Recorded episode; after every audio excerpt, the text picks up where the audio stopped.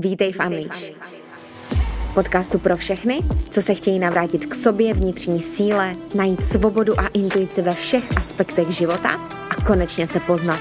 Zkrátka pro ty, co se chtějí vypustit z klece, plné pravidel, masek, musu a nízké sebehodnoty. Jsi připravená se vypustit? Tak pojďme na to.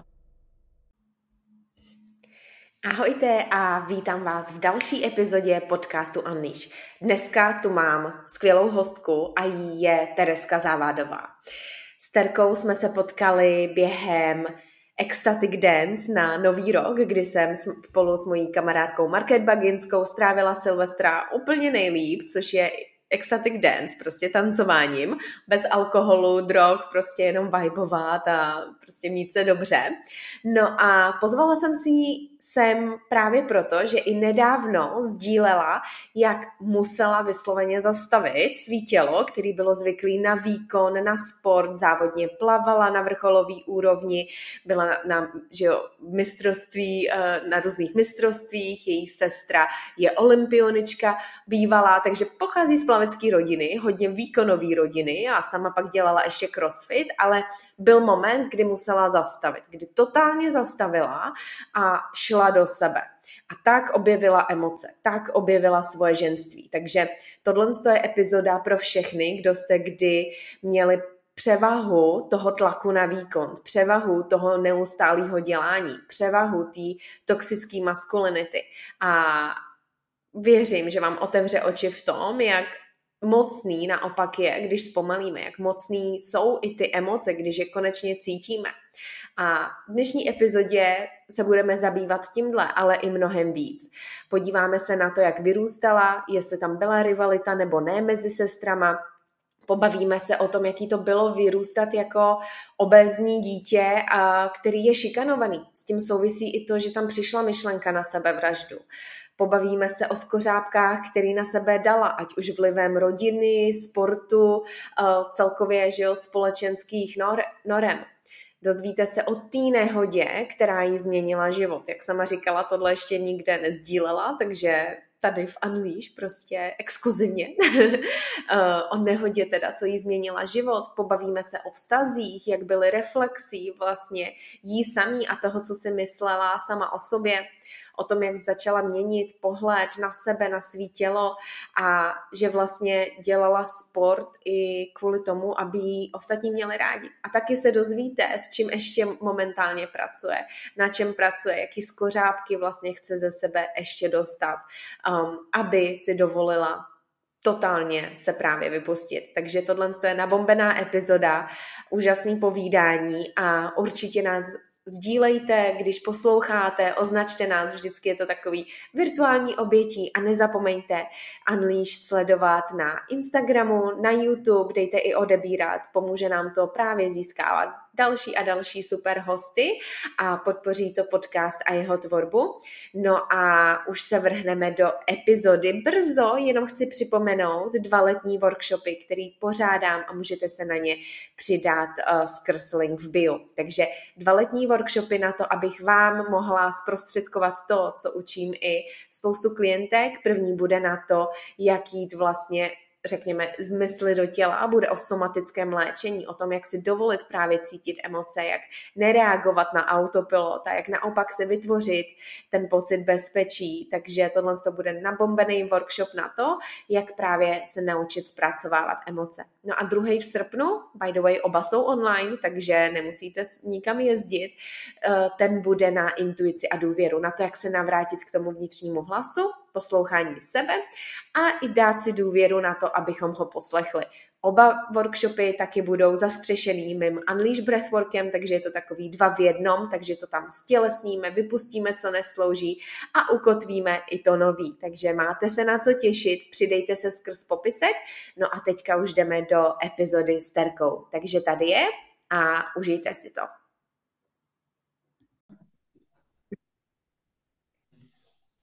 Tak, Terry, vítej v podcastu Unleash a moc se těším na tuhle konverzaci. Jak jsem říkala v úvodu, to, co si sdílela na story, z toho jsem se prostě chytla a chci se k tomu dostat, ale celkově mě zajímá všechno, celý tvůj příběh, takže se těším, kam se dostaneme a jak pomůžeme ostatním se vypustit, protože o tom to je, takže vítej. Děkuji na ty za pozvání a sama jsem zvědavá, kam to až pustíme. to pustíme, prostě jak budeme, jak budeme chtít, že jo? Od toho je, od toho je Unleash. No a než se dostaneme do těch možná specifičtějších témat, tak uh, pojď nám povědět, kdo je Terka, kde jsi vyrůstala, jaký je tvůj background a co tě nejvíc formovalo na té tvý cestě. Ty jo, to je dost taková široká otázka a čím víc teď eh, a její na sebe pracuji skrze nějaké terapie a tak dále, tak zjišťuju, že čím víc vím, tak tím méně vím. Protože tím jako hloub se dostávám, tak zjišťuju, čím, tím, a jako kolik těch věcí mě v tom dětství ovlivňovalo a uh, můj takový největší asi, co si nesu z dětství, tak to, že jsem se snažila vždycky emoce potlačovat mm. a mhm. vždycky jsem to tak nějak dávala na bokem, to, co cítím. A to je teď asi největší věc, co, co cítím, že potřebuje ven, co potřebuje, aby jsem už si toho začala všímat. No ale kdo jsem, tak uh, jsem Terka. Pocházím z Ostravy. Uh, nejvíc asi, co mě formovalo, tak bylo to, že jsem závodně plavala. To, že jsem měla starší ségru, která závodně plavala taky. Potom jsem měla i mladší ségru, která závodně plavala. Plavecká rodina. My jsme taková plavecká rodina a, a byli jsme vychovávané dost na ten, na ten výkon i když o, v tom určitě s, ro, s rodičovými nejlepší, s, rodi, s jejich nejvěč, nejlepším vědomím a svědomím od rodičů, tak o, vím, že to zamýšleli nejlíp, jak mohli, ale teď vlastně se dostávám k tomu, že jako žena bych asi měla o, mít i jiné přednosti, než jenom o, to, že umím hodně cvičit, že umím uh, být hodně spořádaná a cílevědomá a samostatná, tak teď naopak se vlastně učím a připadám si občas fakt jak dítě, že se učím některé věci úplně, jak kdybych byla mimino a učila bych se znova chodit, tak eh, hmm. mi přijde, že se některé věci takhle učím no, znova. Hmm. A když říkáš hodně na výkon, tak tam, že roli hrál určitě i ten sport, ale uh, ten tlak na výkon nebo ta výkonnost, uh, Vnímala si tohle i u té mamky, protože občas to, že jo, okoukáme od táty, že jo, ty muži jsou v tomhle tom nastavený a žijeme i v takovém světě. Jak, jak to měla mamka? Viděla jsi vůbec nějakou, když to tak řeknu, ženskou energii, emoce, emoce u ní, nebo, nebo ne? Emoce, emoce asi jo, jako mamka byla vždycky taková, obě, byla fakt jako obětavá, milá, rozdala, ro, rozdala by se pro nás, fakt pro nás žila a fakt nejvíc laskavý člověk, který, kterého znám. Ale zároveň moje mamka je taky taková docela v mužské energii, že a to nemyslím jenom, že cvičí a hýbe se, ale je taková, že všechno zvládne sama a taky se to musí učit. A když tady ty hmm. témata třeba spolu otvíráme, tak uh, a já už do ní tak trošku si občas bloubnu a říkám, a kdy naposledy jsi třeba jenom sedla a četla si knihu, jakože bez mm. nějakého, ne, že jako přijdeš domů, dobře, tak mám volno, ale ne, že budeš uklízet, že budeš vařit, že budeš něco dělat, ale fakt jenom si dát tu péči a ten čas na sebe, nebo jít do sauny, nebo něco bez toho, kde, kde je ten výkon, že jo, a i tu mm. pečující stránku. Takže to si myslím, že nějak v té ženské rodové linii se nějak učíme celkově. Hmm. Takže uh, mám to i určitě od mamky, tady ten otisk v sobě, že jsem viděla, že mamka všechno dává sama, že nás vozí do kroužků, z kroužků, na plavání, z plavání do školy, ze školy, vaří, stará se o domácnost, chodí do práce a vlastně všechno dávala sama. Že?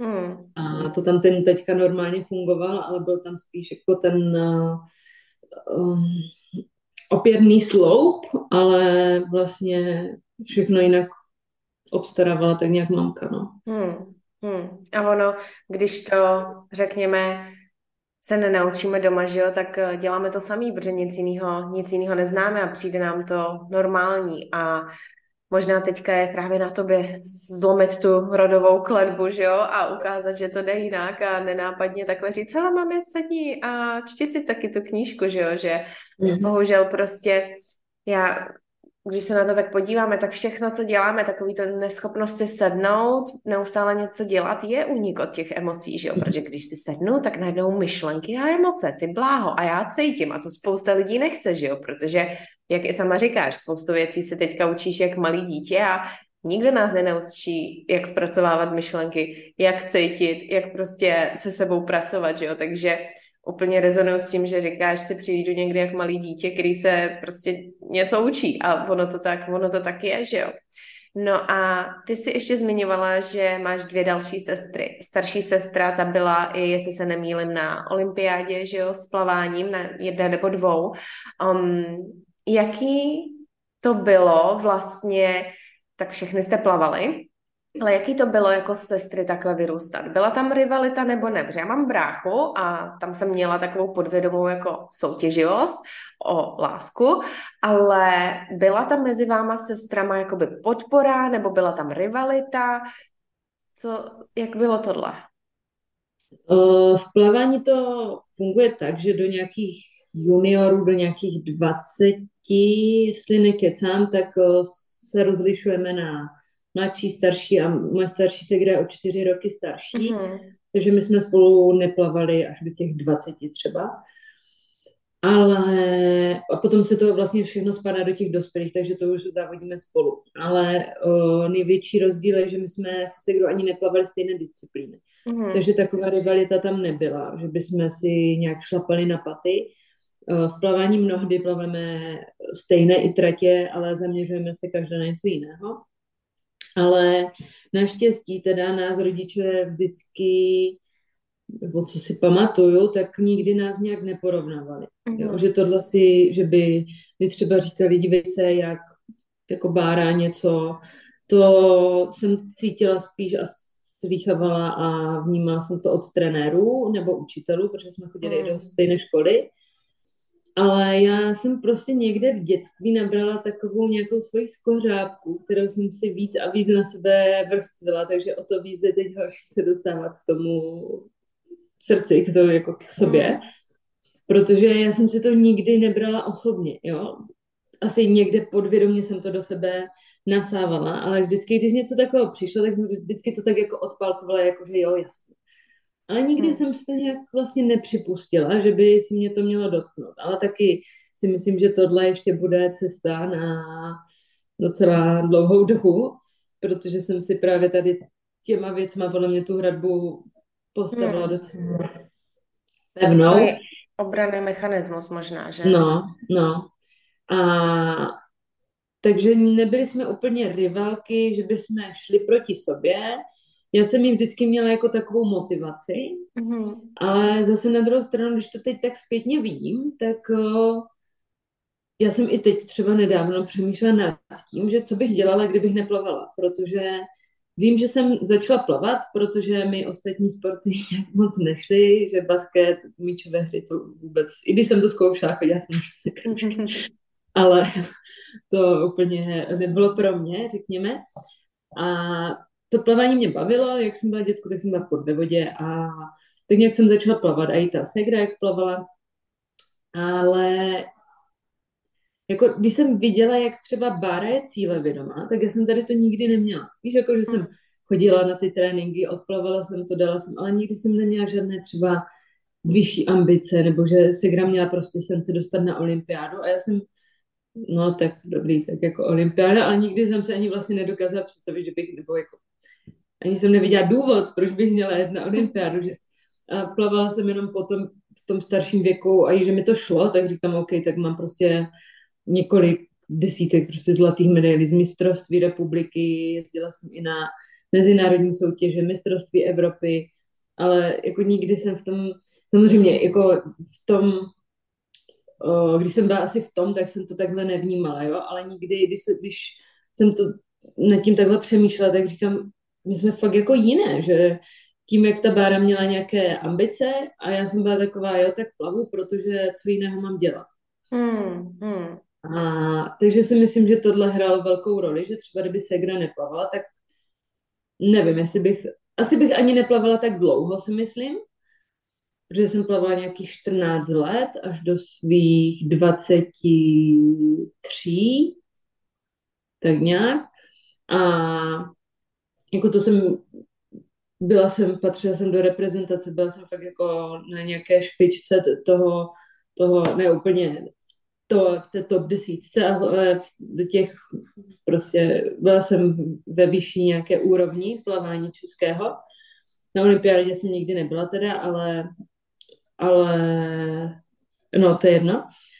Hmm. Jsem se do toho zamotala. Ale říkala jsem si, že bych asi neplavala tak dlouho, protože tím i třeba, jak se to láme, já vnímám, že největší takový přechod a i celkově u sportu, nejenom u plavání, tak je ta puberta, že jo? To je mm. tak hmm. nějakých těch 15, 16, mm. 17 let, když ten člověk začíná objevovat, že jsou i jiné věci, než to, co mm. dělá a tam i jsem já vnímala, že když jsem třeba chtěla zaspat trénink, protože jsem mi nechtěla, protože v plavání prostě každý den se trénuje od 6 do 8 hmm. ráno a jako, že člověk někdy prostě jak je unavený a pak odpoledne, když máme tréninkovou jednotku, tak eh, jsem mi třeba nechtěla, ale já jsem musela vstát, protože ta segra vstávala na trénink, že? takže tam hmm. neexistovalo, že bych já spala a segra šla plavat, to, to úplně ne, ale jsem za, jako na druhou stranu, i když mi to spoustu vzalo, tak jsem nesmírně ráda za to, co mi to dalo, protože ty mm-hmm. benefity z toho fakt vnímám a i, a i to jsou kamarádi, ať už je to ta cíle třeba na o, na svých vrstevnících, že nemají takový ten drive, takovou tu cíle vědomost, že neví, mm. že když něco chcou, tak si zatím musí jít. Jakože tady to jsem si prostě prožila, že když jsem chtěla na mistrovství Evropy, tak jsem tomu musela prostě rok podřídit že to bylo jenom prostě tréninky, žila jsem v tréninkové listině, mm. všichni chodili ven a já jsem chodila na tréninky a plavala jsem prostě ještě víc než normálně, protože jsem tam chtěla a mm. musela jsem si to prostě oddřít. A takže jsem vlastně na druhou stranu fakt jako nesmírně ráda za to, že tady tyhle stavební kameny mám a teď se vlastně v uvozovkách mám učit jenom ty jemné, mm-hmm. jemné věci. No. Ono to, že jo, dobrý základy ten sport dá a jak říkáš, láme se to v té pubertě, to je, kdy se u mě zlomil jakoby, že tenis, že jsem tomu dala bye bye. Um, a dá nám to takovou tu disciplínu zdravou, dá nám to tu cíle vědomost, dá nám to i nějakou strukturu do života, že jo. Mm. Ale právě když je to až moc rigidní, tak pak jakoby tam může být pak problém. A k tomu, k těm benefitům a pro a proti se určitě dostaneme, ale mě by zajímalo, jak teda vypadá život, život plavce, jak vypadal tvůj den a samozřejmě v plávání, když jsi sama říkala, že jako trenéři tě tam um, porovnávali, jak se v plavání nebo u tebe z tvojich zkušeností řešilo právě uh, cykličnost nějaká, strava, bylo tohle z toho vůbec, jakoby, řekněme tam ze zdravého hlediska nebo ne? Jak vypadal prostě tvůj život jako plavkyně? No, jako tréninkový cyklus, když už to beru potom na nějaké střední, když neberu tu základní školu, tak už to bylo od 6 do 8 tréninky, tam jsou, že to neslyšíte.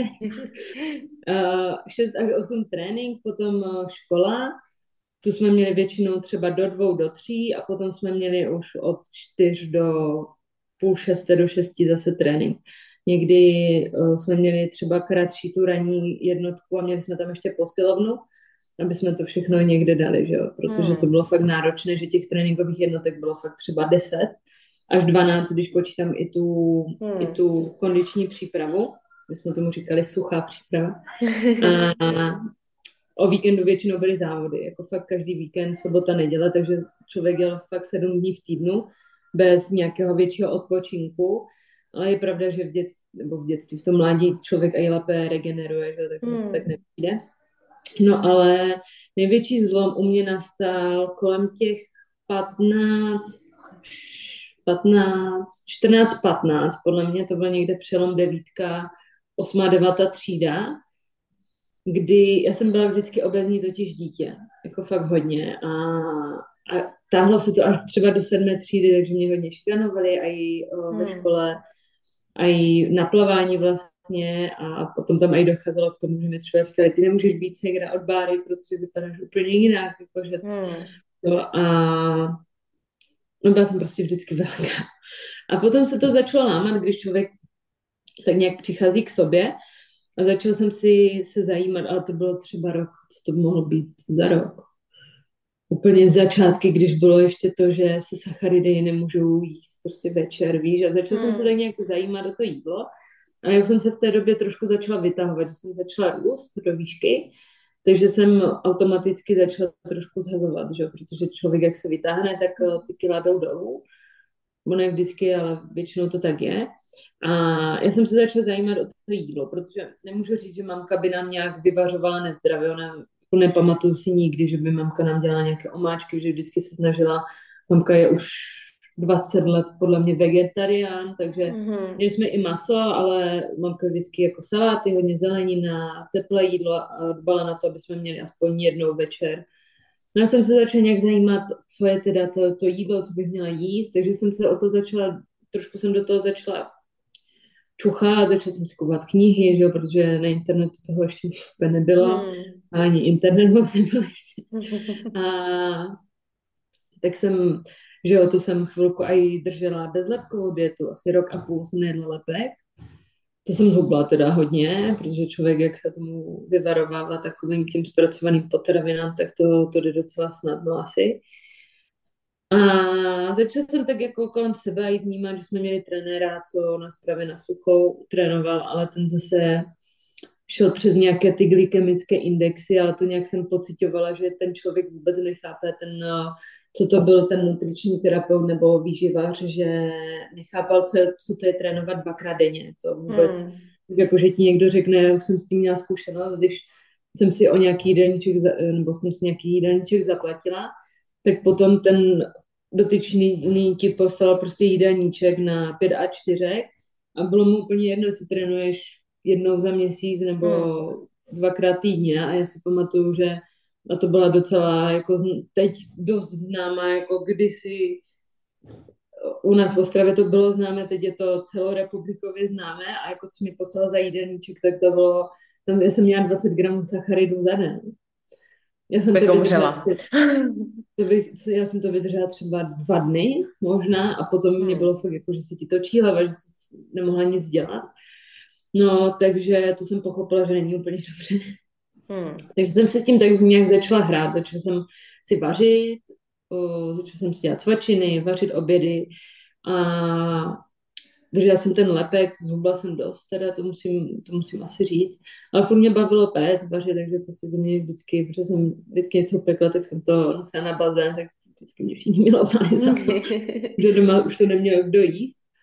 No, takže v plavání to nikdo neřešil, tam všichni prostě, a i fyzio, víš, jakože to, to jídlo, nikdo nic prostě, že by máš problém s ramenem, tak když si to nezařídíš sama, tak prostě nikdo to hmm. nezařídí ty kluby mají, nevím, jak je to teď samozřejmě, ale doufám v to, že už to je lepší, že v to, hmm. že už tam mají nějaké aspoň partnerské fyzioterapie nebo něco, že víš, na koho se obrátit, že takhle jsi musel všechno řešit sám. A to samé jako s menstruačním cyklem, to nikdo tam neřešil v momentě, kdy to mi říkala mamka, protože mamka taky kdysi plavala, v momentě, kdy se vyvinuly tampony, tak prostě už si neměl záminku k tomu, že neplaveš. To hmm. uh, prostě plaveš, až už tě to bolí nebo nebolí. Ale paradoxně třeba já jsem začala mít problémy nebo bolesti s menstruací až v momentě, když já jsem začala řešit své ženství.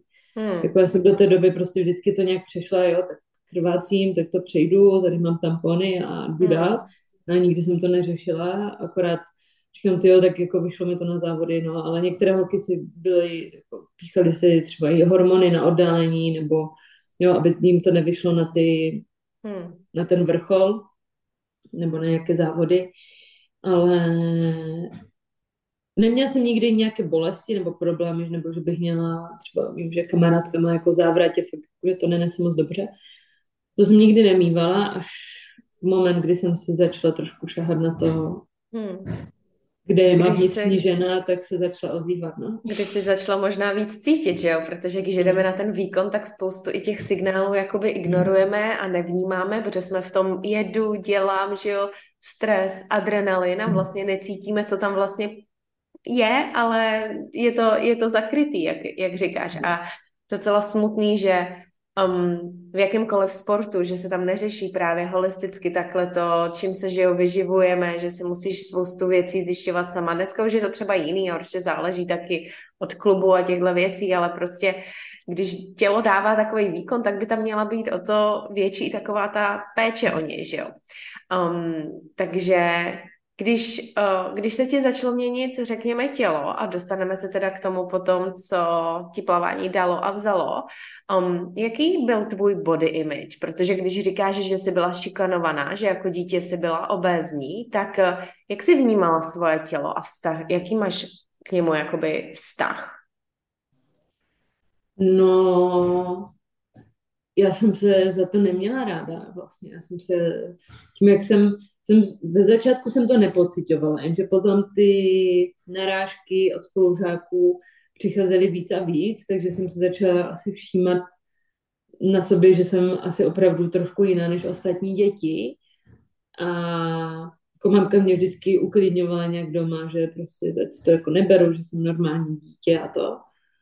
Ale ono to je těžké uvěřit těm rodičům, hmm. když to slyší, když jsem to slyšela prostě ze všech stran, tak je těžké, jako ano, mamka prostě je nějaká, nějaký přístav, ale, ale pořád ti vrstevníci, když mi dávají sežrat to, že jsem jiná nebo že vypadám jinak, tak, tak je těžké uvěřit tomu, že, že to je problém její. Nicméně nějaký můj, protože já jsem měla i nakrátko ostříhané vlasy a jsem fakt vypadala trošku jak chlapeček a já jsem se s tím nějak stotožnila. Mm-hmm. A, takže já jsem začala nosit, to byla tak čtvrtá, třetí, čtvrtá třída, jsem začala nosit i chlapecké oblečení a mm. začala jsem se taky oblíkat. A, a vůbec nevím, jako co mě to přepadlo. Ano, a je, asi jak jsem byla větší, tak mi to bylo pohodlnější, že to volnější mm. oblečení. Že jsem byla takový spíš skejťák, jako jsem dostala široké uh, trička, tři čtvrtáky, kšiltovku, rovný kšiltovku. Takže uh, je docela sranda, že jsem se s tou mužskou rolí tak nějak začala stotožňovat. Hmm. A, no ale i tak jsem k sobě cítila obrovskou nenávist s tím, hmm. s tím tělem, že prostě, že to je nefér.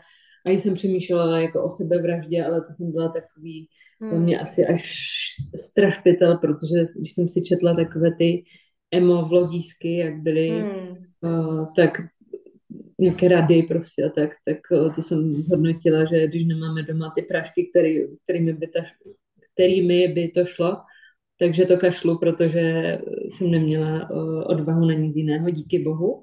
Hmm. A, a tak nějak to trvalo vlastně delší dobu a mě už se tam začal podle mě utvářet ten vztah i s ženama, protože je docela zajímavé, že já jsem měla ve třídě vždycky až do konce střední školy, do konce Gimplu, jsem byla vždycky ve třídě, kde jsme byli třeba tři nebo čtyři holky.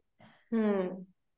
Což samozřejmě vedlo k tomu, že jsme byli dvě třeba nebo tři a jen s jednou jsme se nebavili, nebo naopak. A bylo to takové, víš, takové, že tam nebylo, byla prostě převaha kluků a těch holek bylo pár a ty vztahy byly ještě všelijaké, když na to teď vzpomenu. A tam už se začalo tvořit prostě to, že ty holky se se mnou taky nekamarádily úplně tak, takže já jsem začala tíhnout vlastně k těm klukům. Ti kluci mě ve své podstatě přijímali tak, takovou, jaká jsem byla, že ti neřešili, jak vypadá. Hmm. Takže mi s nima bylo lépe a tak nějak se mě to drželo vlastně jako doteď, jo. Já si teď pořád učím fungovat s ženama, protože hmm. na to nejsem zvykla, protože uh, i když jsem, mm, jsem měla kolem sebe ženy v tom plavání nebo v crossfitu, protože jsem pak ještě dělala čtyři roky, tři roky crossfit, jak jsem skončila s plaváním, tak to bylo No, je tam pořád ta rivalita, že to není taková ta ženská, víš, hmm. ta, ta pečující, ta pozbuzující. Hmm. to jsem prostě v tom sportu asi úplně tam nepocítila, nebo neprocítila úplně plně, že by, jo, ty holky se podporují, ale taková ta láska prostě hmm. jsem tam necítila. Hmm. A doteď jako se to učím. No. Hmm. To je něco, co se učím taky, protože já jsem taky vždycky byla víc s klukama, když se na to tak dívám zpětně, jako by i ve třídě. A byla to taková obrana, protože Právě mm. takový to pomlouvání za zádama a řešení. Mi bylo lehčí být s těma klukama, co tohle to neřeší, že jo? Mm. Takže i dneska se taky učím, že vlastně ženy se můžou podporovat, že naopak jakoby, když jsou ty ženský přátelství, řekněme, zdraví, tak jsou kurňa expand, mm. expandující, um, protože v tom je velká síla, ale cítím to i jako vliv společnosti, že jako podívej se do filmu a tam máš hafo, jak eh, dvě ženský se perou o chlapa, jo, takže prostě je to jako kdyby my jsme se měli tady prát o někoho, přitom vždycky říkám, my jsme ty vajíčka a spermie mají jít k nám, jako, jo, to vajíčko tam sedí a ty spermie tam mezi sebou bojujou, tak proč mi tady jako nám je dáváno, že vlastně my mezi sebou máme prostě mít nějakou rivalitu, takže to cítím, že je i na takový kolektivní úrovni daný vlastně, uh, že ženský se právě pomlouvají, že jo, že závist a tyhle, ty, tyhle ty věci, ale napravit je to, je to kurně důležitý. Um, ty jsi zmínila i, že jo, myšlenku, myšlenku na sebevraždu. Um, kdy se tohle to změnilo? Když to, co popisuješ, je prostě nemám se ráda, že jo, vůbec odpojená od sebe, kdy se tohle to změnilo, že si začala nacházet ten vztah k sobě jakoby a napravovat ho? No, ono se, jak, to je, na to se těžko odpovídá, protože jako svůj vztah k sobě jsem začala řešit tak dva roky zpátky, to, to, hmm. není, to není déle. Ale tak nějak já jsem se postavila, já si pamatuju, že já jsem se tam postavila v tady ten moment, kdy jsem tady to měla na mysli, tak to bylo fakt jako hrozné období. To fakt, já jsem neměla kamarády, že jsem mi přišla, že jsem na všechno sama, víš, že, hmm. že to dítě místo toho, aby si fakt připadalo přijímané a že někam patří, tak já jsem se cítila, kdybych byla poslední úplně člověk na, na planetě a jediný, kdo mi rozuměl, tak byl můj pes v té době. Jako, bylo úplně uh, nebylo to šťastné období, ale vlastně ani nevím, co se nějak zlomilo, nebo co, co ve mně zlomilo tady to myšlení. Uh, myslím si, že změna nastala, když já jsem se postavila do takové své síly. Jakože jsem si řekla, to jim jako nedaruju, víš, že nebylo hmm. takové, že ale to, to, je taky jako špatně, víš, jako že zase se postavit do toho tak a teď vám to natřu já, víš, takové, mm. jako že zase jsem si tam postavila tu bariéru a tu slupku, ale jako takhle zpětně asi nevyhmatnu moment, mm. nebo v tom dětství, já jsem tak jako proplouvala, fakt v tom dětství mm. jsem tak nějak proplouvala, doslova, mm. proplavávala jsem. A, a, a největší zlom potom přišel, když jsem se vytáhla, jak jsem říkala, ta sedma, osma, devátá třída. Začala jsem i být úspěšnější už v tom plavání, takže to šlo tak nějak všechno nahoru. Tím i už jsem začala být oblíbenější mezi dětma, už se se mnou bavili někteří lidi, jako měla jsem další kamarády, takže to šlo tak ruku v ruce. No. To je hrozně smutný, když si to tak vememe, jak, um, jak prostě jsme společnost orientovaná na ten, na ten vzhled, že jo? A změní se tělo a najednou lidi s náma, lidi s náma mluví, místo toho, abychom mhm. byli společnost orientovaná na to, jak se, jak se v tom životě že jo, cítíme. Ty jsi zmínila skořápky a slupky a to, co ti to plavání dalo a vzalo. Tak eh, co by bylo nejdřív to, co ti to plavání, řekněme, dalo? A ty jsi už zmínila něco jako ta disciplína, že jo, struktura. A co vnímáš, že teda um, bylo to, co ti to, řekněme, vzalo nebo jaký slupky ti to právě dalo, který teďka musíš ze sebe postupně strhávat? Určitě nějakou necitlivost vůči tělu. Hmm. Ve smyslu toho, že pokud nemám natržený sval, tak to prostě nebolí. Hmm. Jo, že jedeš přes tu bolest, jedeš přes to, že už nemůžeš, ale překonáváš se, takže to už, to už vnímám, myslím si, že víc mnohem, ale fakt byl moment, kdy já jsem si uvědomila nějak, to jsem si byla po fakt dlouhé době, když jsem skončila s plaváním, tak já jsem dva roky nevezla do vody a to jsem trénovala plavání. Udělala jsem na ten bazén, ale nevlezla jsem do vody.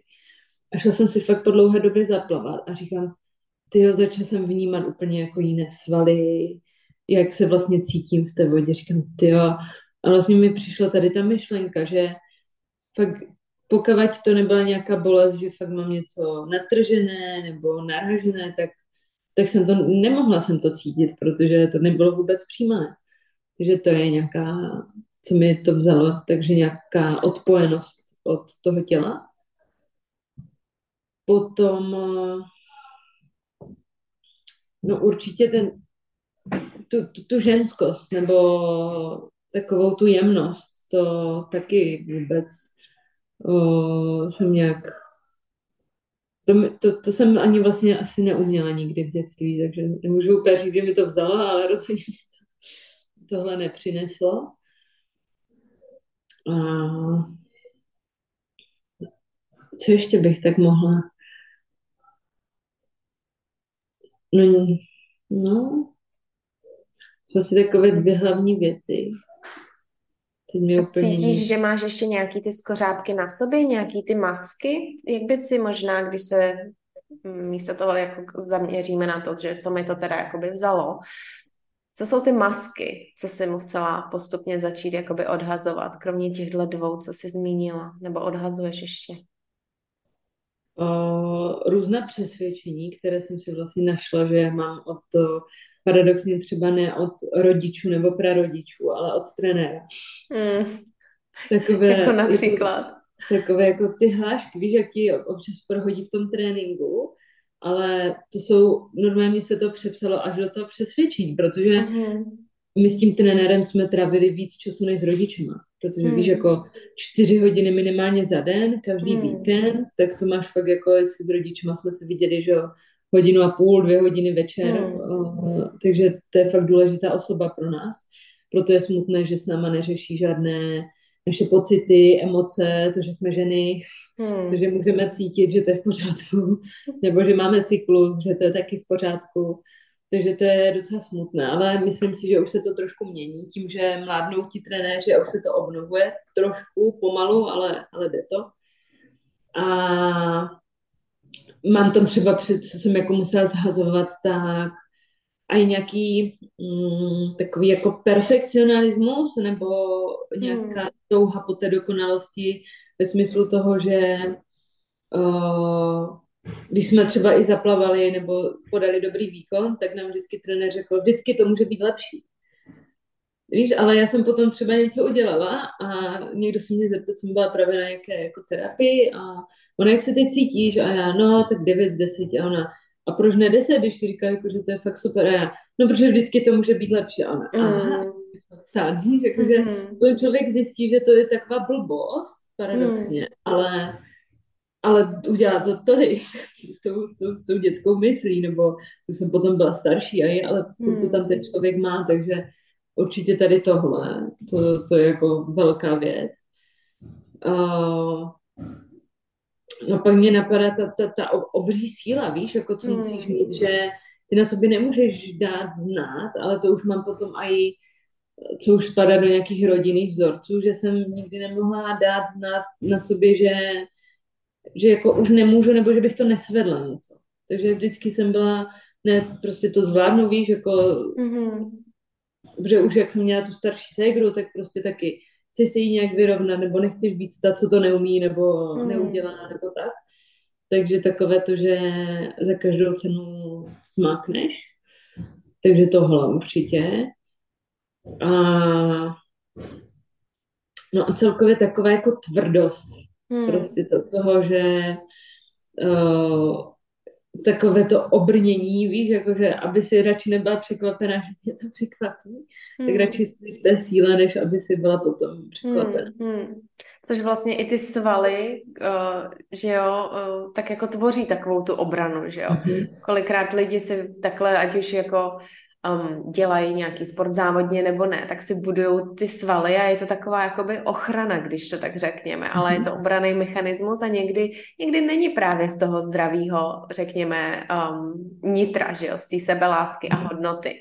No a pojďme se teda podívat na to, na ten tvůj návrat, řekněme, k tomu ženství, protože um, co jsi sdílela nedávno na Instagramu, bylo, že ty si něk, v minulosti, a, nebo jestli to bylo nedávno, musela po 17 letech zastavit způsobem to svítilo, že jakoby ne, že nepůjdu cvičit ani dvakrát týdně, ale že vysloveně dám stopku a že najednou si začala jakoby cítit, že tě začalo, začaly prostě pejsci rozplakávat a tohle. Co byl ten zlomový bod? Jak si poznala, že musím zastavit? Proč si i to, jaký to bylo si to dovolit? Protože spoustu lidí si to prostě nedovolí a má problém si to dovolit. Teď budu hodně taková otevřená, jo. To, je, to chceme, to chceme. veřejně neříkala, ale, ale dobře.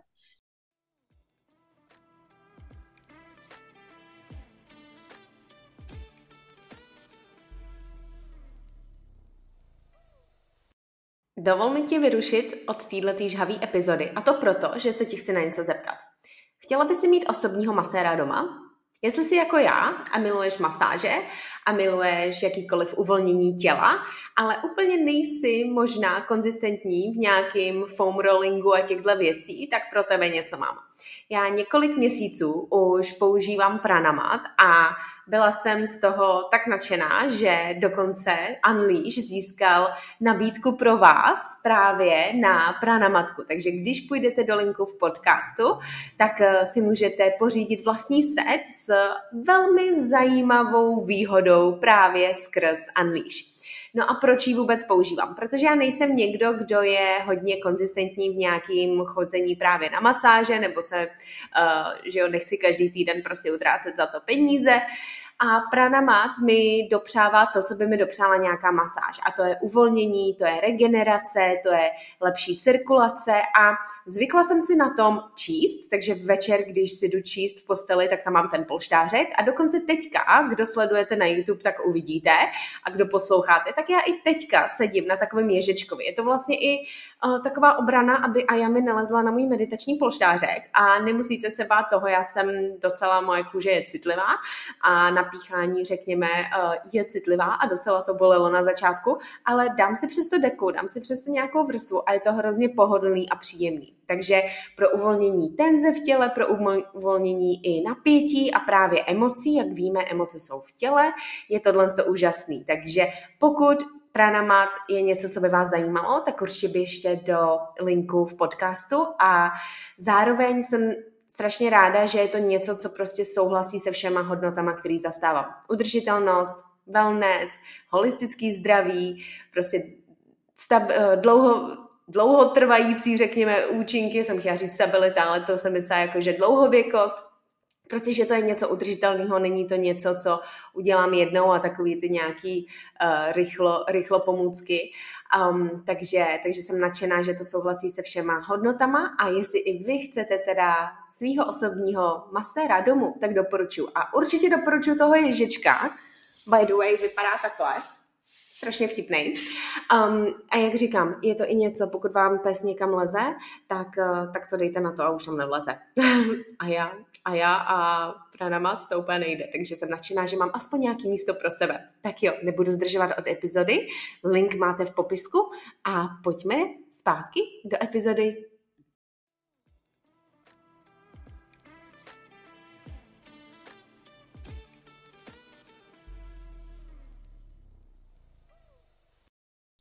Uh, tam přišel, já jsem měla docela náročný rok, byl to rok, dva roky zpátky, 2021. Mm-hmm. Já jsem vlastně potom, jak jsem skončila s tím plaváním, tak jsem začala s crossfitem. Mm-hmm. Jenže crossfit mi přijde, že je ještě takový jako opravdu drastičnější než třeba plavání. že v tom plavání můžeš najít ještě nějakou lehkost, ale hmm. prostě crossfit... Tam je aspoň ta voda, že jo? no, tam máš jako ty mozoly, že jo, všechno, všechno. No a to trvalo nějakou dobu a já jsem ten rok 2021 vlastně v jednom uh, měsíci měla fakt úplně takový přelom. Já jsem měla státnice, takže jsem skončila výšku a, a potom jsem ukončila jeden takový vztah, který hodně byl spjatý s tím crossfitem, ale skončilo to tak trošku blbě, že uh, no, to je jedno, asi to úplně nebudu otvírat, ale ale nedopadlo to úplně šťastně. Takže s tím vztahem jsem musela ukončit i působení v tom, v tom gymu, kde jsem byla. Hmm. A takže najednou jsem neměla vlastně práci, neměla jsem vztah a teď říkám do prdele, co bude. Hmm. A o, v tom crossfitu je taková docela blízká komunita, takže najednou, když jsem přišla do jiného uh, gymu, tak všichni si říkali, jako co tu dělá, teď to je, hmm. víš, jako, ten člověk ti má... Jako, s... jako vyvrhel úplnej, ne? No, tak jsem si trošku připadala. A to bylo takové jako nešťastné dost. No ale potom, pár týdnů na to, tak uh, jsem měla na, jsem měla skuter a srazilo mě auto. Hmm. A naštěstí jako mi jsem měla jenom zlomený nos, pár odřenin, modřin a tak. A skupin odpis, jako funny story prostě. Ale v tom, v tom nemocnici mi říkali, že mě zachránilo to, že jsem měla tu kostru obalenou těma svalama, že mě to fakt eh, hmm. udrželo pohromadě. No ale v ten moment já jsem měla asi i lehký otřes mozku, protože se mi dost točila hlava, trošku jsem blinkala, ale furt jsem vlastně chodila trénovat. A jednou jsem byla na tom bazéně další den, vlastně ten den jsem zrušila ty tréninky, protože jsem jela sanitkou na půlovku, říkám, to asi nestíhám za půl hodiny být na podolí sady. Jako ta myšlenka a... tam byla, jo, že půjdeš ještě na trénink. No. Jo. A tak říkám, tak další den jsem to nechala. A šel jsem na ten trénink, bylo zle, prostě se mi točila hlava, víš, jako, že mi nebylo dobře. A říkám, že to asi není dobrý nápad, že bych se měla asi trošku dát, Aha. trošku dát voraz tak uh, jsem zůstala doma teda, protože jsem si ledovat nos a teď přichází ty myšlenky, že, jak jsi zmiňovala na začátku. No ale nějak to jako říkám, OK, tak asi jsem potřebovala zastavit, že to bylo prostě hodně. A mít dvakrát prostě zlomený nos za sebou, to taky asi není úplně v pohodě, to jako dostaneš přes takhle od života, to jako by se asi měla zamyslet nad sebou. No, pak jsem měla na chatu ten víkend. Já si úplně pamatuju, že potom jsem přijela a říkám, já jsem vždycky dělala ten sport, jenom jako útěk nebo jako ventil toho, že jsem cítila, že mě vůli toho lidi mají rádi. Hmm. Protože to plavání mi šlo, šlo, šel mi ten crossfit, byla jsem tím známá, lidi mě prostě hmm. znali a cítila jsem tu lásku, jako než by mi ze mnou chodili a prostě jel si dobrá, ale, ale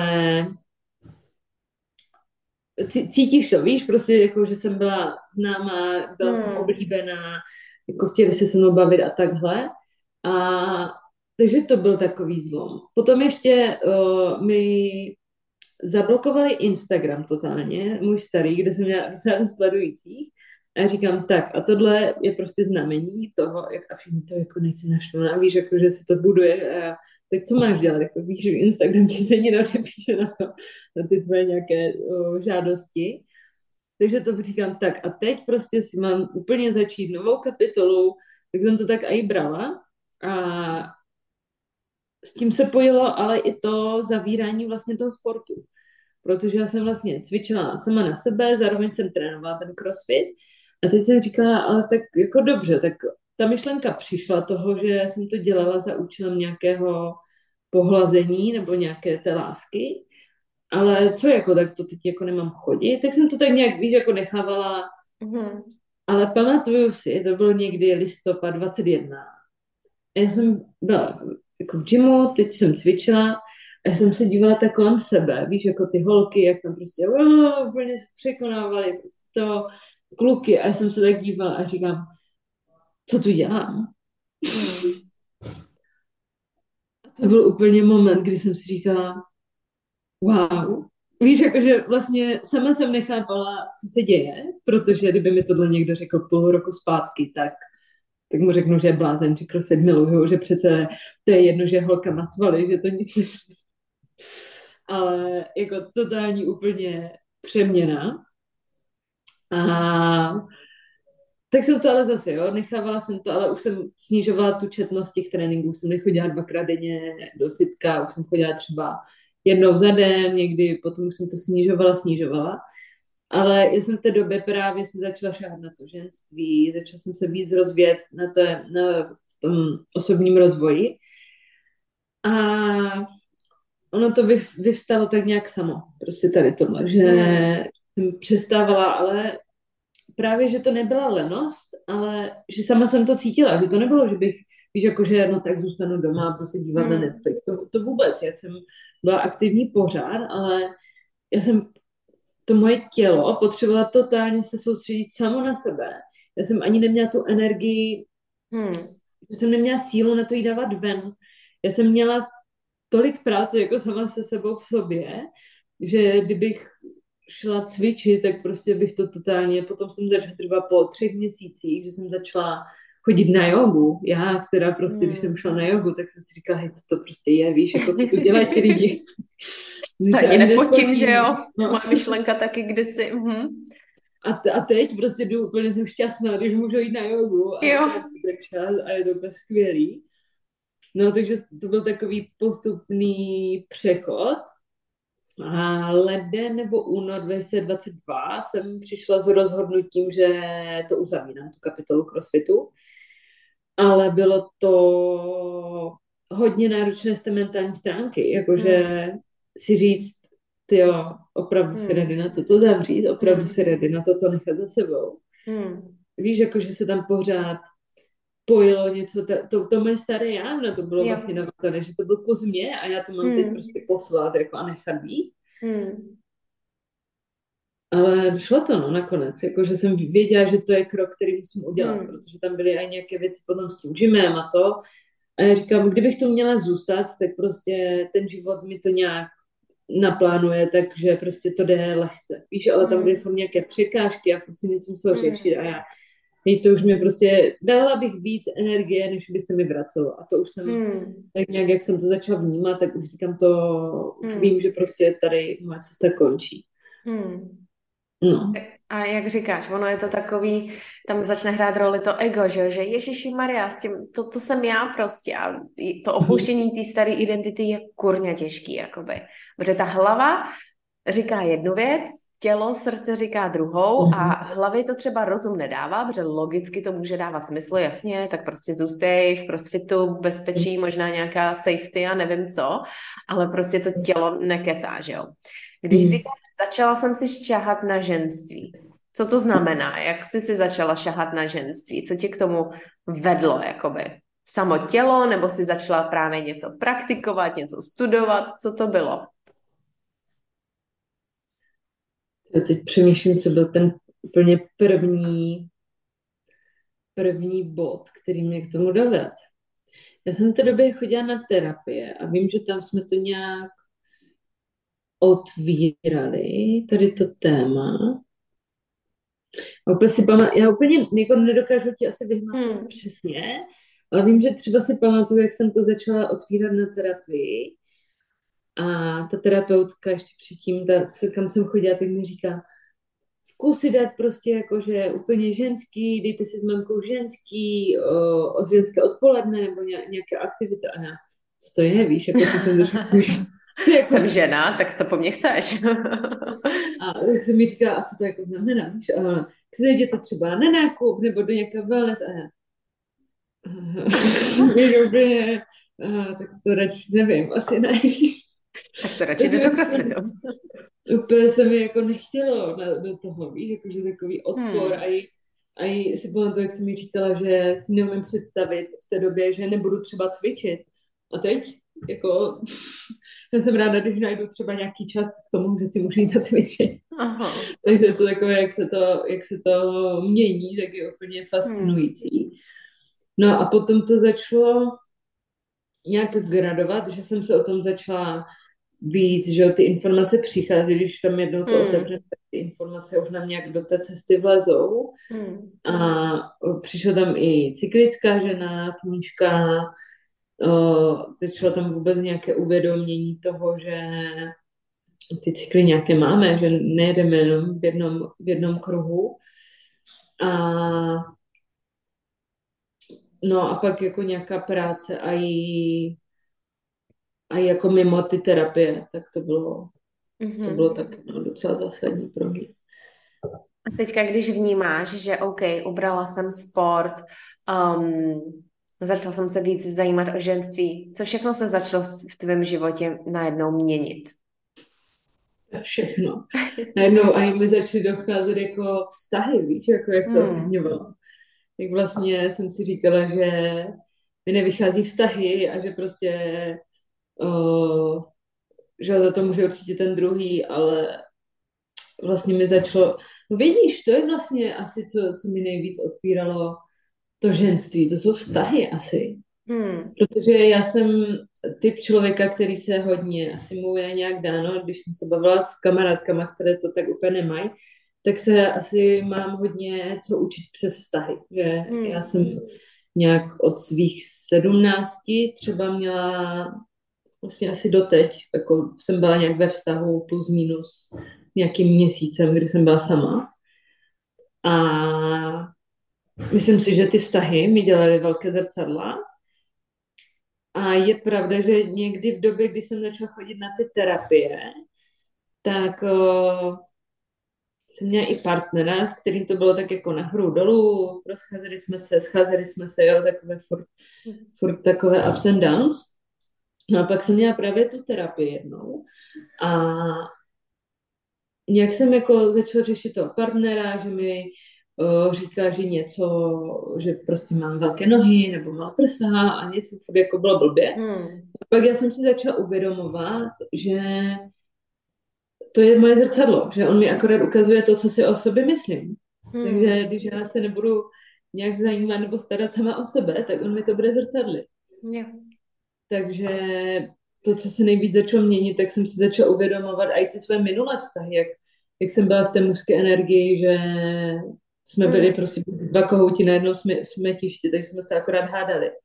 A nebo jsem si přitáhla chlapa, který byl nápak v ženské energii, jenže to mi neimponuje, takže pro mě bylo třeba moc, moc jako ženský, hmm. jenže co, co jako můžu chtít, že jo? Když chci chlapa ve svojí mužské síle, tak já nemůžu být v té mužské a musím se přepnout do té ženské, že jo? Přesně tak.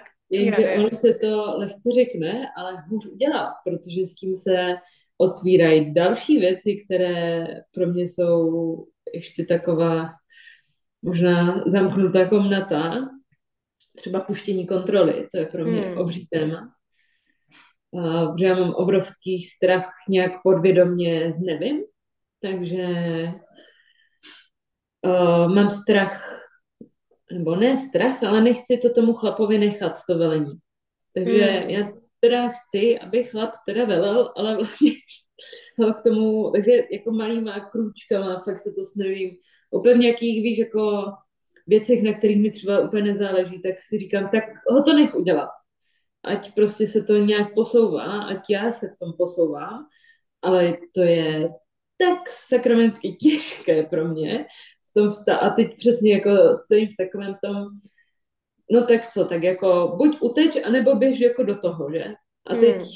samozřejmě, že pro člověka, nebo člověk má takové to první, a tak utéct je snažší, že jo? Než, hmm. než se do toho vrhnout, aby, aby si fakt šla skrz. Takže to je teď moje takové aktuální téma, mm-hmm. o, se tomu stavět čelem, protože o, jsem se to snažila nevidět asi teď, ale tím, jak se to snažím o, o, řečím, mi přijde, že čím déle si s tím partnerem, nebo asi to tak i je, že jak ty hormony opadávají a tak, tak je větší a větší práce na tom vztahu. A je to teď fakt zkouška toho, jak vlastně daleko chci, chci zajít a díky bohu mám partnera, který na sobě chce pracovat, mm-hmm. který není, když třeba jsem měla předchozí partnery, tak i když já jsem chodila na nějaké rituály, na nějaké terapie, tak to vždycky bylo jako, víš, jakože hmm. se shazovali a hmm. no, zesměšňovali, tak teď mu můžu říct, co dělám, můžu říct uh, cokoliv jako chci a dostane se mi té podpory, což se úplně v této době nevidí, hmm. což je hmm. super. Ale vím, že prostě tam jsou před náma obrovská témata, na kterých hmm. musíme pracovat a No, člověk si řekne, jo, tak mě s někým chodíš, tak to je v pohodě. A když člověk nežije takové ty nevědomé vztahy nebo nevědomé mm-hmm. vlastní životy, ale fakt trošku vnímá, co je pod tou pokličkou, tak to je, hmm. to je prostě ta nejtěžší věc, ty vztahy yeah. pro mě. Yeah. Hlavně, když chceme i ten kvalitní vztah, že jo, tak, co, tak prostě vyžaduje, vyžaduje tu práci a jak říkáš, všechno je odrazem nás, takže ty my často se říkáme, a proč mám takovýho dementa, že jo, nebo proč jsem se přitáhla tohodle. No, podívat se na to, co, jak o sobě sami smýšlíme, jakou hodnotu máme v sobě, jakou sebelásku máme, že jo, jak žijeme v souladu nebo nesouladu. Jak říkáš, pokud jsme ultramužský nějaký energii, tak jako to nepřitáhne to, úplně uh, to, co si, že jo, přejeme. Um, ale to, jakýho máš partnera teďka, tak zní, že prostě, že jo, oba na sobě pracujete. V jakém stádiu jste se potkali? Kde jsi byla na té své cestě? Protože to zrcadlí i, že jo, toho člověka, co jsi si, řekněme, přitáhla. Jak, jak jste se potkali a v jakém stádiu, řekněme, toho svého vývoje a návratu k sobě si byla? To je právě to, jako, jo, že uh jak si přesně říkala, že ten člověk sice, uh, jak si říkala, koho jsem, koho, koho jsem si to přitáhla, tak většinou to tak není, že? protože my si ho vybereme. My si ho hmm. vybereme. Není, že jsme si ho přitáhli, hmm. ale my se do základě těch našich nějakých frekvencí přitáhneme a vybereme si ho. A my jsme se vlastně poznali na crossfitových závodech. Já si úplně pamatuju, když jsem ho poprvé viděla a to bylo, víš, jak z toho filmu, jako. Akorát on v té době vůbec nevěděl ještě, že existuje. Když jsme se o tom zpětně bavili, tak vůbec jako nevěděl, že na něho tak čumím a já... a ty bůh. no a takže, takže to si pamatuju, jak jsem ho viděla poprvé. No a potom jsme spolu začali chodit až o půl roku později a bylo to právě v tady tom období, kdy Uh, já jsem se rozešla, jak mě zmlátil ten partner bývalý, jak jsem státnicovala, jak mi srazilo to auto, takže to bylo úplně nejvíc crazy období mého života. A ještě tam přišel on. Ale to je právě to, že my teď vlastně, když s někým začneme chodit, tak uh, přesně si jsme v nějakých energiích, jenže já teď úplně můžu s čistým svědomím říct, že jsem úplně jiný člověk, než jsem byla dva roky zpátky. Hmm. A teď jako není to jednoduché, ale musím to říct, že prostě, když se měním já, tak se musí měnit i ten partner, že bez toho to nejde. Hmm. A takže my to máme ještě tak eh, nějak asi o to trošku složitější v tom, že my úplně vystupujeme ze svých rolí, protože hmm. si myslím, že já jsem byla dost v té mužské energii ale potom mě to přestalo vlastně bavit. Já říkám, já v tom být nechci, mě už to nebaví, mě to vysiluje. Já už, hmm. jako jo, dokážu ti naplánovat prostě, co chceš, dokážu prostě tady uh, od rána do večera něco dělat, dokážu mít tu, mít tu vytrvalost, tu trpělivost, ale já už nechci. Mm-hmm. Já už to prostě přestalo bavit. A já už jsem se do toho fakt jako tak postavila a říkám, ne. Prostě a teď, teď ale, když se postavíš do toho, jako že už to dělat nebudeš, tak ten protějšek se musí postavit do toho, že bude teda v té aktivní energii. A ono je super, když se to mění, že jo? když jednou je jeden aktivní, jeden pasivní, ať se to může nějak střídat.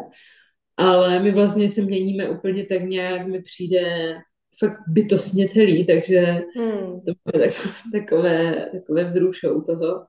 Eh, je to občas zajímavé.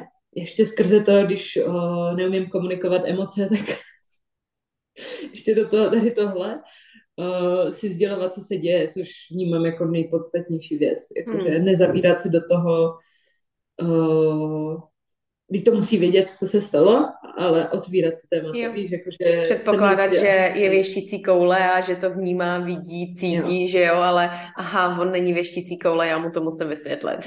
jo, jo. A jako otevřít to a prostě komunikovat s tím partnerem i na i co on cítí, jak to hmm. vnímá, Víš, jako to, no, to kdyby šlo někde chce, tak to je fakt jako můj sen. Aha. Jak, jaký teď cílový bod, kam chci dojít, aby, aby to, ta komunikace jde, ale aby to šlo tak uh, víc v takové jemnosti a lehkosti, mm-hmm. aby to tak, že tak už to řekni a moje hrdlo, že mm, mm, Otevři se krční čakra, prosím tě. jo, jo, jo.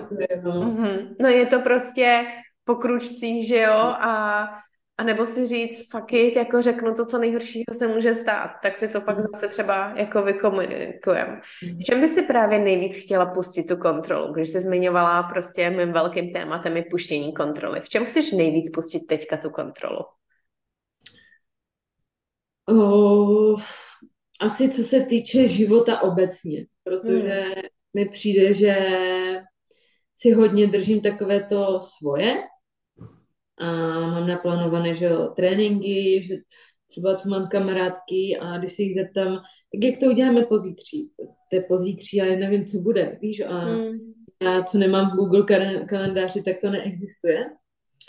Takže tak nějak zkusit pustit aspoň do nějaké míry tady tu kontrolu nad tím životem, protože mám dojem a nějak vnímám, že uh, jak to říct, uh, že tím, jak si držím tu kontrolu, tak nenechám ten život dělat ty svoje prostě kouzla. Mm. A že nevidím to, co je za tou oponou.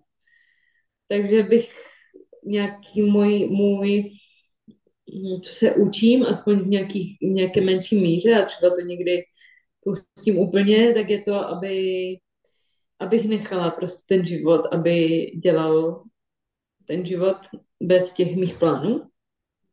A abych věděla, že i tak jsem v pořádku a že se prostě mm. o mě vesmír postará. A, a to je pro mě teď těžké, takže to je asi ten můj mm. největší. Mm. Co, co, co tam mám s tou kontrolou, no. Tu kontrolu nad, mm. nad hmm. tím životem vlastně. Yeah. No. Což já vnímám jako paralelu na to, že potřebuju se cítit vlastně bezpečně.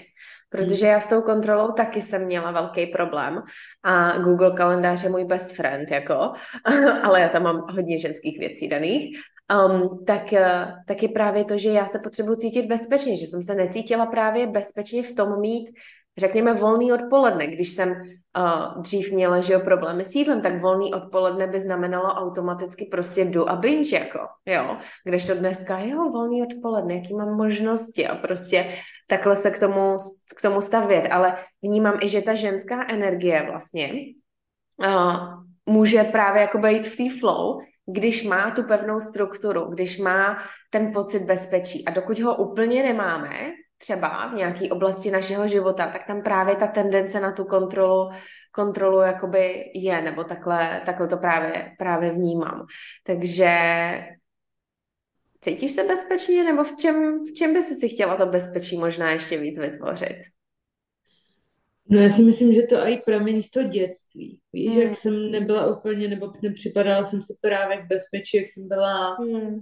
to dítě, tak to nějak furt přetrvává doteď, ale je pravda, že určitě, protože tím, že já trénuju a jsem furt závislá na nějakých lidech, že, uh, že, že nemám nějaký trvalý uh, hmm. plat a jsem placená od hodiny, tak nemám vlastně ani jistotu toho, že hmm. uh, třeba kdyby mi všichni zrušili příští měsíc tréninky, tak co budu jako dělat, že? nebo máš nějaký polštář, ale víš, jak to myslím, jo? že tam nemám úplně nějakou hmm. uh, jistotu a když, no. když to takhle jako říkám, tak jako co tak, jako stejně vím, že by něco s, ně, s něčím by ten život přišel, jo, ale hmm. tady tohle přesně puštění, že bych si řekla, no tak už nebudu trénovat, víš, ale hmm. to vím, že jsem do toho ještě nedozrála, že možná hmm. to někdy přijde, ale puštění plavání, to je taková moje prostě láska, jakože to z hmm. toho pouštět úplně nechci. A pořád já to nějakým způsobem naplňuje. Hmm. Ale ono to zní fakt jednoduše všechno, ale hmm. potom je to horší na udělání. Yeah. To takhle, když to říkám, tak jo, tak chtěla bych, vlastně mě to láká, víš, jako co by se stalo, mm-hmm. kdybych teď řekla, tak a smažu si všechny a dám si celý třeba červené volno. Hmm. Víš, jako vlastně by mě zajímalo, co by, co by se dělo ale na druhou stranu úplně nemám eh, ty koule na to, to hmm. dělat. Hmm. Možná ještě ne, necítíš tu úplnou potřebu, že třeba to občas potřebujeme takový facky, ať už ty nehody nebo cokoliv se stane, který nám řeknou, no, tak teď je fakt na čase. Protože dokud si to nedáš sama, tak ti to, tak ti to jako naservíruju. Ale To, zároveň, když když jsem si říkáš, ale po té nehodě říkala, že už to nechci nechat dojít tak daleko. No. Mě to fakt bolelo a říkám, tak teď už musím dávat, jako vnímat ty niance toho života. Tak, tak doufám, že budeš vnímat a vnímat. Ale zároveň říkáš, že to plavání tě naplňuje a baví, takže um, něco jiného je, kdyby si si řekla, hele, ale mě to úplně užírá a že jo, prostě nechci, tak to by taky asi bylo úplně jiný. No, jako takhle, jo.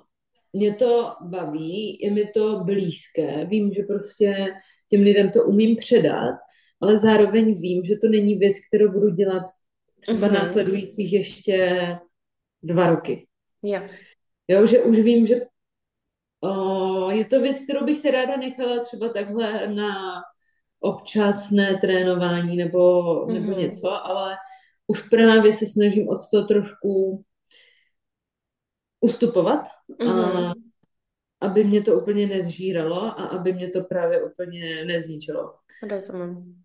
Protože tím, jak to člověk dělá furt a každý den je na to Mm. je, a je to vlastně furt to samé, Mm. tak je to takové, no a já jsem člověk takový ještě akční a nemám ráda ty stereotypy moc, Mm. tak, To tak máme to, stejně. no, takže, takže je to teď takové jako zlomové, no, Mhm. že teď si to trošku láme. Mhm. Těch přerodů je teďka hodně, taky takový zažívám. Hmm. Dobře, než se vrhneme do poslední části podcastu, což jsou takové rychle otázky, uh, který dávám, který dávám uh, všem, tak uh, mluvili jsme, že jo, o hodně tématech, vztahy, návrat ženství a tohle. Je něco, um, co teďka, řekněme, um, by si chtěla předat všem, všem ženám, jako třeba nějaký jako poselství, nebo um, co máš prostě teďka aktuálně na srdci?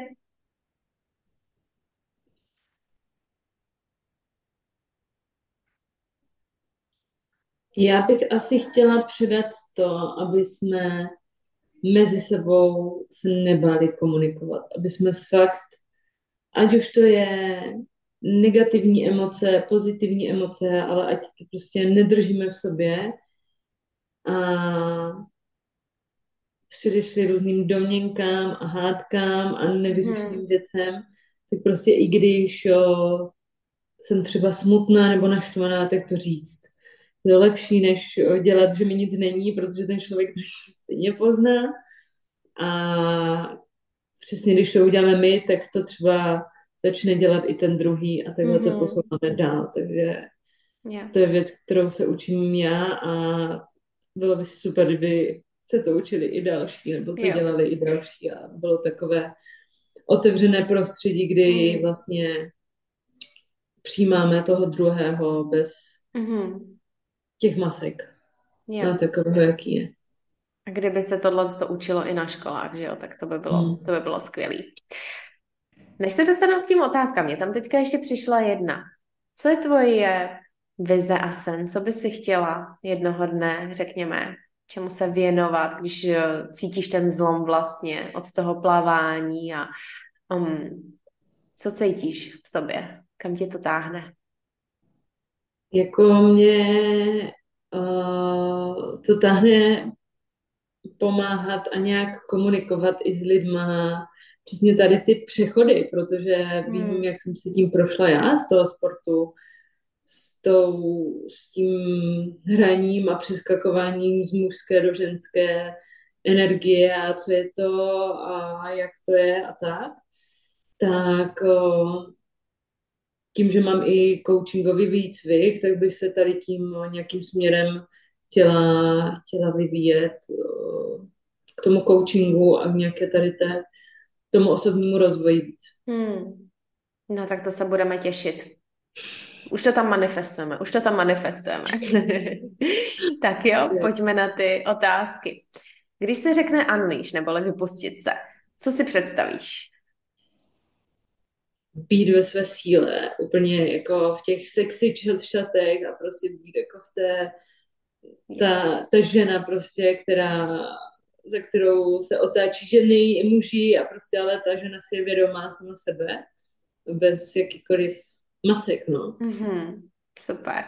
Co by si chtěla, aby se vypustilo do společnosti, abychom si uvědomili kolektivně? Eh, že jsme všichni, že žijeme v jednotě, že ty jsi já a já jsem ty. Krásný. Bez jakých jeden až tří věcí, rituálů nebo návyků se neobejde tvůj den a my bychom se tak mohli inspirovat i my. Kakao. Hmm. A nějaký deník, jako psaní. A, a dávání lásky.